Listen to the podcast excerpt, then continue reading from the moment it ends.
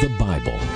From America's colonial period to her rise to become the richest, most powerful nation in history, the ideas and values that guide us, protect us, and hold our society together flow from the pages of this book of books. We hold these truths to be self evident that all men are created equal. Our founding documents affirm and build on the scriptural concepts of God given, not state granted rights, and of liberty under law.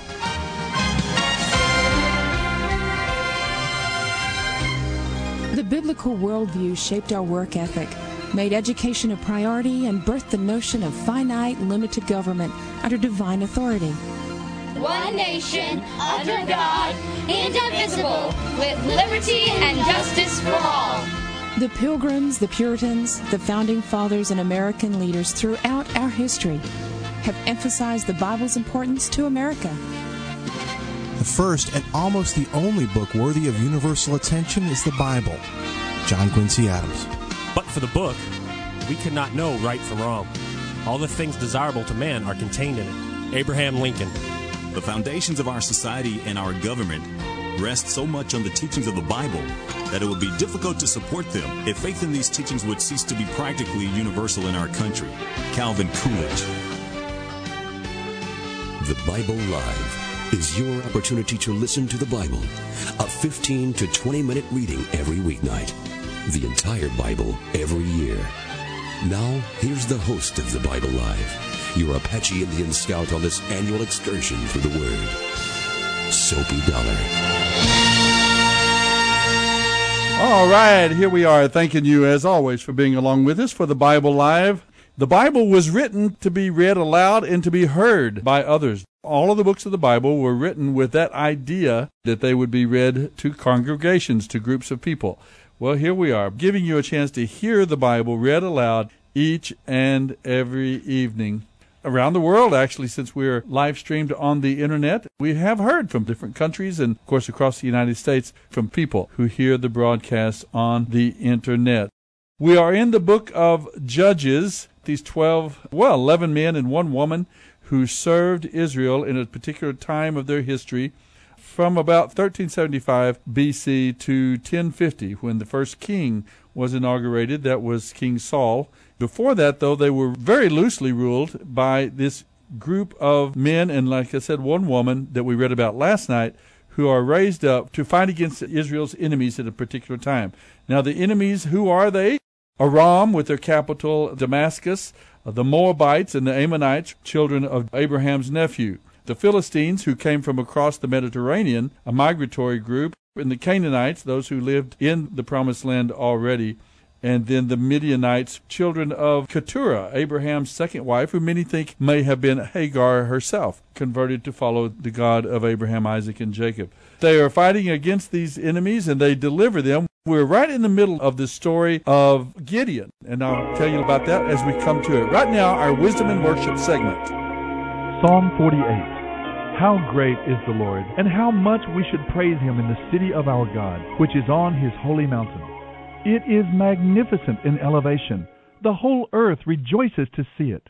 Mount Zion, the holy mountain, is the city of the great King. God Himself is in Jerusalem's towers. He reveals Himself as her defender. The kings of the earth joined forces and advanced against the city. But when they saw it, they were stunned. They were terrified and ran away. They were gripped with terror, like a woman writhing in the pain of childbirth, or like the mighty ships of Tarshish being shattered by a powerful east wind. We had heard of the city's glory, but now we have seen it ourselves, the city of the Lord Almighty.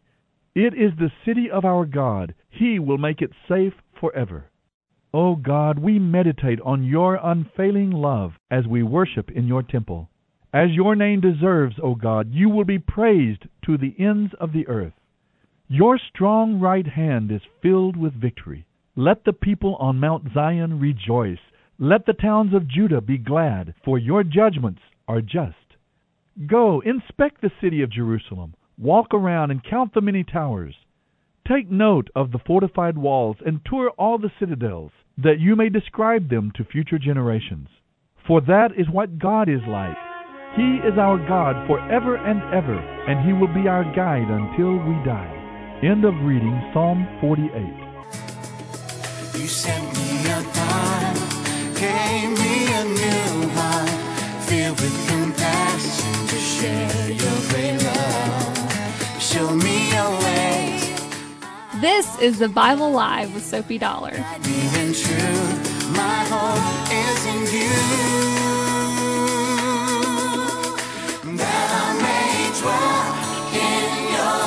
All right, we need to quickly give you a little review of where we are reading about this fifth of the 12 judges. His name is Gideon. Rather well known to a lot of people because several things about his story are memorable. One is that he was very underconfident and he had to ask God to prove himself. God spoke to him, told him he was going to deliver them from the Midianites. This desert people descended from Abraham's second wife, Keturah. Jewish tradition teaches that was Hagar herself uh, with another name. From that relationship came this nation of marauders.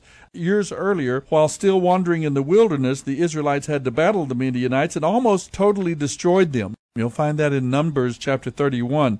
But because of their failure to completely defeat them at that time, the tribe repopulated, and here they are once again oppressing the people of Israel raiding them and robbing them of their food. That's why Gideon had to have his threshing floor Instead of up on a hill where it normally was, where the wind would blow away the chaff, he had to have it down in a wine press, hidden down in a valley, so the Midianites would not come and steal it from them.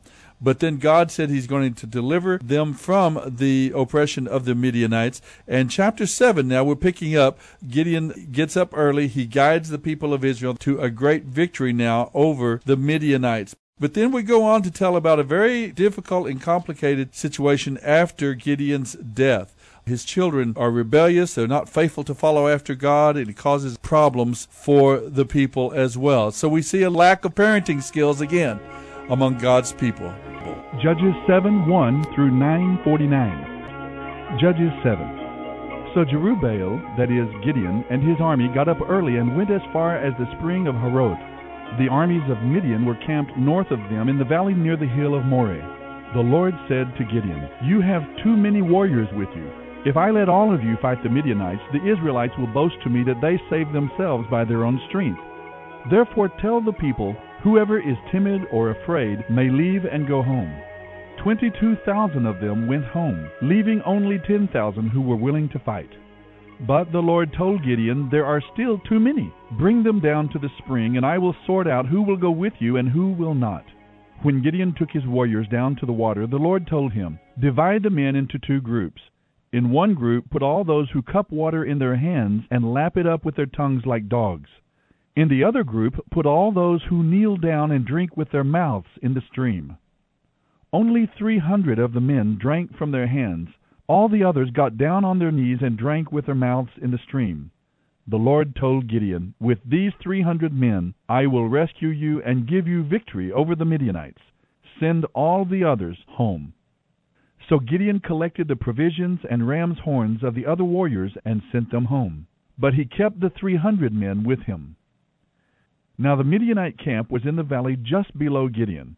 During the night the Lord said, Get up, go down into the Midianite camp, for I have given you victory over them. But if you are afraid to attack, go down to the camp with your servant Purah. Listen to what the Midianites are saying, and you will be greatly encouraged. Then you will be eager to attack. So Gideon took Purah and went down to the outposts of the enemy camp. The armies of Midian, Amalek, and the people of the east had settled in the valley like a swarm of locusts. Their camels were like grains of sand on the seashore, too many to count. Gideon crept up just as a man was telling his friend about a dream. The man said, I had this dream, and in my dream a loaf of barley bread came tumbling down into the Midianite camp. It hit a tent, turned it over, and knocked it flat. His friend said, Your dream can only mean one thing. God has given Gideon, son of Joash the Israelite, victory over all the armies united with Midian. When Gideon heard the dream and its interpretation, he thanked God. Then he returned to the Israelite camp and shouted, Get up, for the Lord has given you victory over the Midianites. You're listening to the Bible Live with Soapy Dollar. He divided the 300 men into three groups and gave each man a ram's horn and a clay jar with a torch in it. Then he said to them, Keep your eyes on me. When I come to the edge of the camp, do just as I do. As soon as my group blows the ram's horns, those of you on the other side of the camp blow your horns and shout, For the Lord and for Gideon! It was just after midnight, after the changing of the guard, when Gideon and the one hundred men with him reached the outer edge of the Midianite camp. Suddenly they blew the horns and broke their clay jars. Then all three groups blew their horns and broke their jars. They held the blazing torches in their left hands and the horns in their right hands, and shouted, A sword for the Lord and for Gideon! Each man stood at his position around the camp and watched as all the Midianites rushed around in a panic, shouting as they ran. When the three hundred Israelites blew their horns, the Lord caused the warriors in the camp to fight against each other with their swords. Those who were not killed fled to places as far away as Bethshittah near Zererah, and to the border of Abel Meholah near Tabbath. Then Gideon sent for the warriors of Naphtali, Asher, and Manasseh, who joined in the chase after the fleeing army of Midian. Gideon also sent messengers throughout the hill country of Ephraim, saying, Come down to attack the Midianites, cut them off at the shallows of the Jordan River at Beth Barah. And the men of Ephraim did as they were told. They captured Oreb and Zeb, the two Midianite generals, killing Oreb at the rock of Oreb and Zeb at the winepress of Zeb, and they continued to chase the Midianites. Afterward the Israelites brought the heads of Oreb and Zeb to Gideon, who was by the Jordan.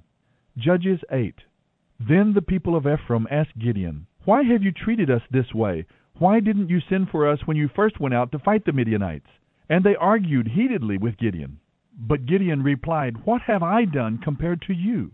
Aren't the last grapes of Ephraim's harvest better than the entire crop of my little clan of Abiezer? God gave you victory over Oreb and Zeb, the generals of the Midianite army. What have I done compared to that? When the men of Ephraim heard Gideon's answer, they were no longer angry. Gideon then crossed the Jordan River with his three hundred men, and though they were exhausted, they continued to chase the enemy. When they reached Succoth, Gideon asked the leaders of the town, Will you please give my warriors some food? They are very tired. I am chasing Zebah and Zalmunna, the kings of Midian. But the leaders of Succoth replied, You haven't caught Zebah and Zalmunna yet. Catch them first, and then we will feed your warriors. So Gideon said, After the Lord gives me victory over Zebah and Zalmunna, I will return and tear your flesh with the thorns and briers of the wilderness. From there Gideon went up to Peniel and asked for food, but he got the same answer. So he said to the people of Peniel, After I return in victory, I will tear down this tower. You're listening to the Bible Live with Soapy Dollar.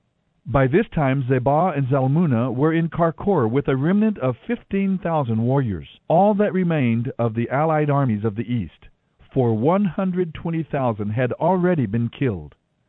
Gideon circled around by the caravan route east of Nobah and Jogbehah, taking the Midianite army by surprise. Zebah and Zalmunna, the two Midianite kings, fled, but Gideon chased them down and captured all their warriors.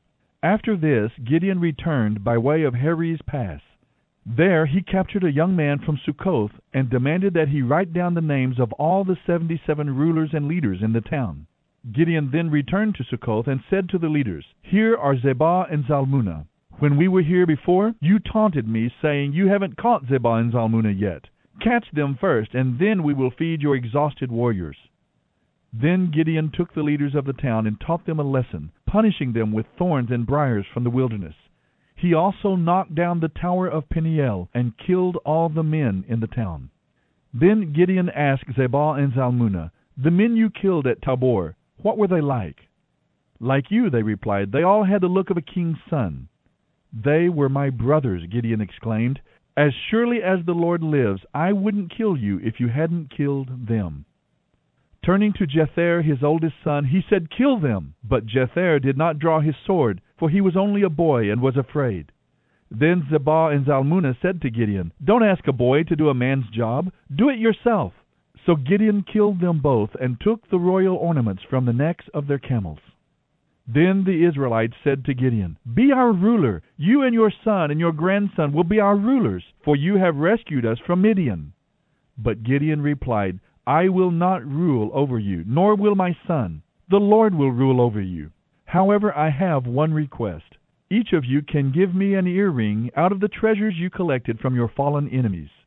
The enemies being Ishmaelites, all wore gold earrings. Gladly they replied. They spread out a cloak, and each one threw in a gold earring he had gathered. The weight of the gold earrings was forty three pounds, not including the crescents and pendants, the royal clothing of the kings, or the chains around the necks of their camels. Gideon made a sacred ephod from the gold and put it in Ophrah, his hometown. But soon all the Israelites prostituted themselves by worshiping it, and it became a trap for Gideon and his family.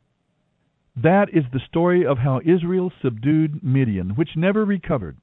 Throughout the rest of Gideon's lifetime, about forty years, the land was at peace. Then Gideon, son of Joash, returned home. He had seventy sons, for he had many wives. He also had a concubine in Shechem, who bore him a son named Abimelech. Gideon died when he was very old, and he was buried in the grave of his father Joash at Ophrah in the land of the clan of Abiezer. As soon as Gideon was dead, the Israelites prostituted themselves by worshipping the images of Baal, making Baal Berith their god. They forgot the Lord their God, who had rescued them from all their enemies surrounding them.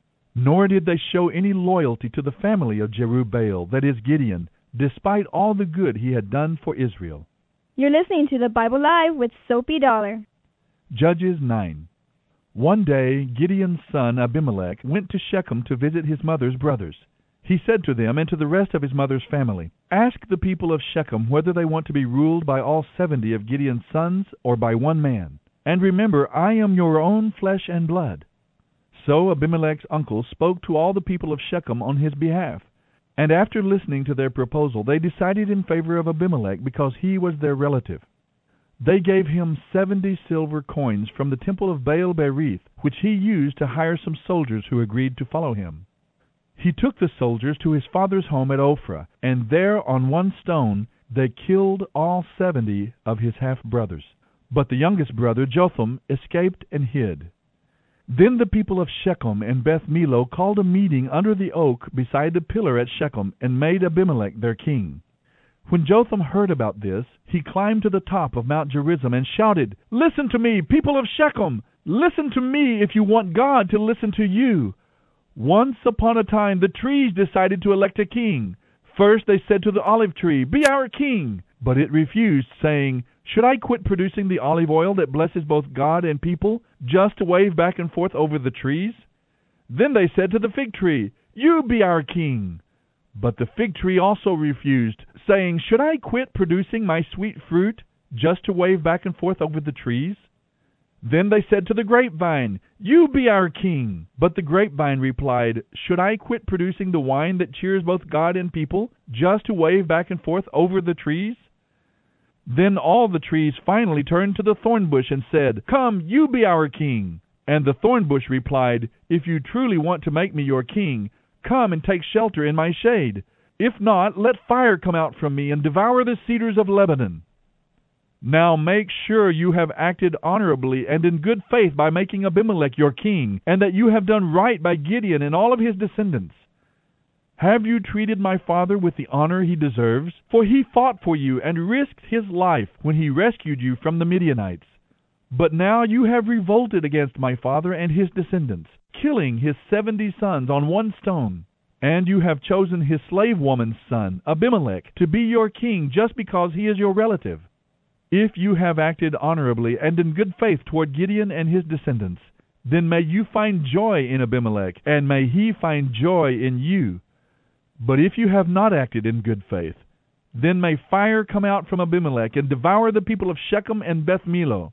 And may fire come out from the people of Shechem and Beth Millo and devour Abimelech. Then Jotham escaped and lived in Beer because he was afraid of his brother Abimelech. You're listening to the Bible Live with Soapy Dollar. After Abimelech had ruled over Israel for three years, God stirred up trouble between Abimelech and the people of Shechem, and they revolted. In the events that followed, God punished Abimelech and the men of Shechem for murdering Gideon's seventy sons. The people of Shechem set an ambush for Abimelech on the hilltops and robbed everyone who passed that way. But someone warned Abimelech about their plot. At that time Gaal, son of Ebed, moved to Shechem with his brothers and gained the confidence of the people of Shechem. During the annual harvest festival at Shechem, held in the temple of the local god, the wine flowed freely and everyone began cursing Abimelech. Who is Abimelech? Gaal shouted. He's not a true descendant of Shechem. Why should we be Abimelech's servants? He's merely the son of Gideon, and Zebul is his administrator. Serve the men of Hamor who are Shechem's true descendants. Why should we serve Abimelech? If I were in charge, I would get rid of Abimelech. I would say to him, Get some more soldiers and come out and fight. But when Zebul, the leader of the city, heard what Gaal was saying, he was furious. He sent messengers to Abimelech in Arumah, telling him, Gaal, son of Ebed, and his brothers have come to live in Shechem, and now they are inciting the city to rebel against you. Come by night with an army, and hide out in the fields. In the morning, as soon as it is daylight, storm the city. When Gaal and those who are with him come out against you, you can do with them as you wish. So Abimelech and his men went by night and split into four groups, stationing themselves around Shechem. Gaal was standing at the city gates when Abimelech and his army came out of hiding. When Gaal saw them, he said to Zebul, Look, there are people coming down from the hilltops. Zebul replied, It's just the shadows of the hills that look like men. But again Gaal said, No, people are coming down from the hills, and another group is coming down the road past the diviner's oak. Then Zebul turned on him triumphantly. Now where is that big mouth of yours? he demanded. Wasn't it you that said, Who is Abimelech, and why should we be his servants? The men you mocked are right outside the city. Go out and fight them. Gaal then led the men of Shechem into battle against Abimelech, but he was defeated and ran away. Many of Shechem's warriors were killed, and the ground was covered with dead bodies all the way to the city gate. Abimelech stayed in Arumah, and Zebul drove Gaal and his brothers out of Shechem. The next day the people of Shechem went out into the fields to battle. When Abimelech heard about it, he divided his men into three groups and set an ambush in the fields. When Abimelech saw the people coming out of the city, he and his men jumped up from their hiding places and attacked them. Abimelech and his group stormed the city gate to keep the men of Shechem from getting back in, while Abimelech's other two groups cut them down in the fields. The battle went on all day before Abimelech finally captured the city. He killed the people, leveled the city, and scattered salt all over the ground. When the people who lived in the tower of Shechem heard what had happened, they took refuge within the walls of the temple of Baal Berith. Someone reported to Abimelech that the people were gathered together in the temple, so he led his forces to Mount Zalmon. He took an axe and chopped some branches from a tree, and he put them on his shoulder. Quick, do as I have done, he told his men. So each of them cut down some branches, following Abimelech's example. They piled the branches against the walls of the temple and set them on fire. So all the people who had lived in the tower of Shechem died, about a thousand men and women. End of reading Judges 7 1 through 949. I will enter his gates with thanksgiving in my heart. You're listening to The Bible Live with Soapy Dollar. Enter his courts with praise. The fifth of the twelve judges of Israel, Gideon, has a very unique story. First, the personality of Gideon himself, his lack of confidence, and yet there's a certain courage as well as he takes the initiative to resist the idolatry of the Canaanite people groups around them. He is out there trying to get his grain harvested. There is a certain courage to that. And then when God calls him, of course, he wants to have a little certainty. He wants God to show him very clearly that this is God speaking to him and not something of his own imagination, I suppose. This angel, this being that appeared to him and called him to this task. Then, of course, when he begins to give leadership, he does a good job. He calls the people to action. They're not particularly responsive to him, but he calls them out courageously. God begins by lowering the number in his army. He has at the beginning 32,000 people already against an army of about 120,000, we're told, this army that is allied against him. So he's 32,000 against 120,000 already, and God somehow manages to cut his army down to 300 soldiers. First, by those who are afraid. If you're afraid, you can leave. 22,000 said they were afraid of the battle. Then he went from 10,000 to 300 by those who would drink water from their hand. Some say that those who drank from their hand were those who were perhaps more skilled, more cautious. They kept their sword in their hand while they reached down with their left hand to drink water. Maybe that was some kind of a test for them. I don't know, but it took the army from 10,000 down to 300. God fully intended to give them the victory, and He wanted to make sure that they knew that He was the reason for their victory. It was important that the people acknowledge that God was liberating them. It wasn't Gideon, it wasn't the great army that they pulled together. It was God Himself supernaturally moving. And of course, we see that in the battle strategy with the ram's horn, the clay jar, and the torch that was in it. This surprise attack during the night that reduced drastically that army as they fought against themselves in the night. As they fled in the darkness, the armies of Israel were called in to help do the cleanup action. That's still not the whole story. After the great battle for which he is famous, Gideon now is having to deal with the acclaim of the people. They want to make him a king. He doesn't want to be the king, interestingly enough. There's not that ambition within him. He does deal very diplomatically with the people of Ephraim. They complained that they weren't given a prominent place in the battle. He appeased them by showing humility. There's a couple of principles that come out of the life of Gideon, and one is don't worry who gets the credit. Give God the glory and the credit. If you're not worried about who gets the credit, you're going to be able to accomplish a great deal more. And secondly, if you'll help others attain their dreams, their objectives and goals, they indeed will help you reach yours. Gideon experienced this great victory, and then Gideon is asked to be ruler. He says, No, the Lord will be our only ruler. I like Gideon. There's something about him that's really attractive. He says, No, God is going to be our ruler. He had the right idea there, and this was followed by 40 years of peace. But then he called for the making of this gold ephod, this uh, priestly covering, and the people turned it right around and made it an object of worship. And it said that it trapped him and his family. Then he got this one son Abimelech by this concubine over in the city of Shechem. One son kills all the other sons. And remember, that's that same city, Shechem, where the children of Israel killed the one who raped Dinah back in the book of Genesis. Crusade for Christ. Sophie reads from the New Living Translation by Tyndale House Publishers.